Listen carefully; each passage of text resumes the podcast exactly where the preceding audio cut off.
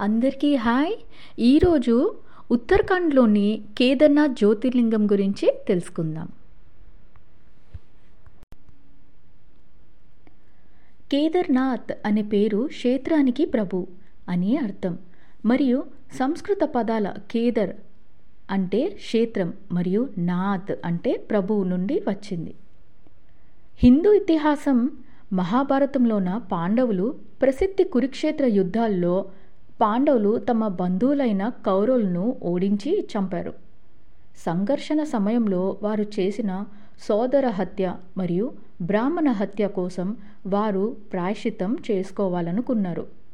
కాబట్టి వారు తమ రాజ్యాన్ని తమ బంధువులకు అప్పగించారు మరియు అతని ఆశీర్వాదం కోసం శివుణ్ణి ప్రార్థించడం కోసం బయలుదేరారు. వారిని చూడగానే శివుడు గేదె రూపాన్ని ధరించి పారిపోవటం ప్రారంభించారు.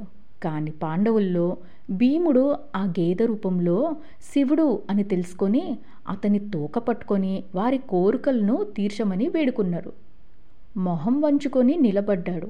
అతని తల భాగం వెళ్ళి నయపాల నగరంలో స్థిరంగా ఉంది. ఆ ట్రంకులేని రూపంలో తనను పూజించమని వారిని కోరారు.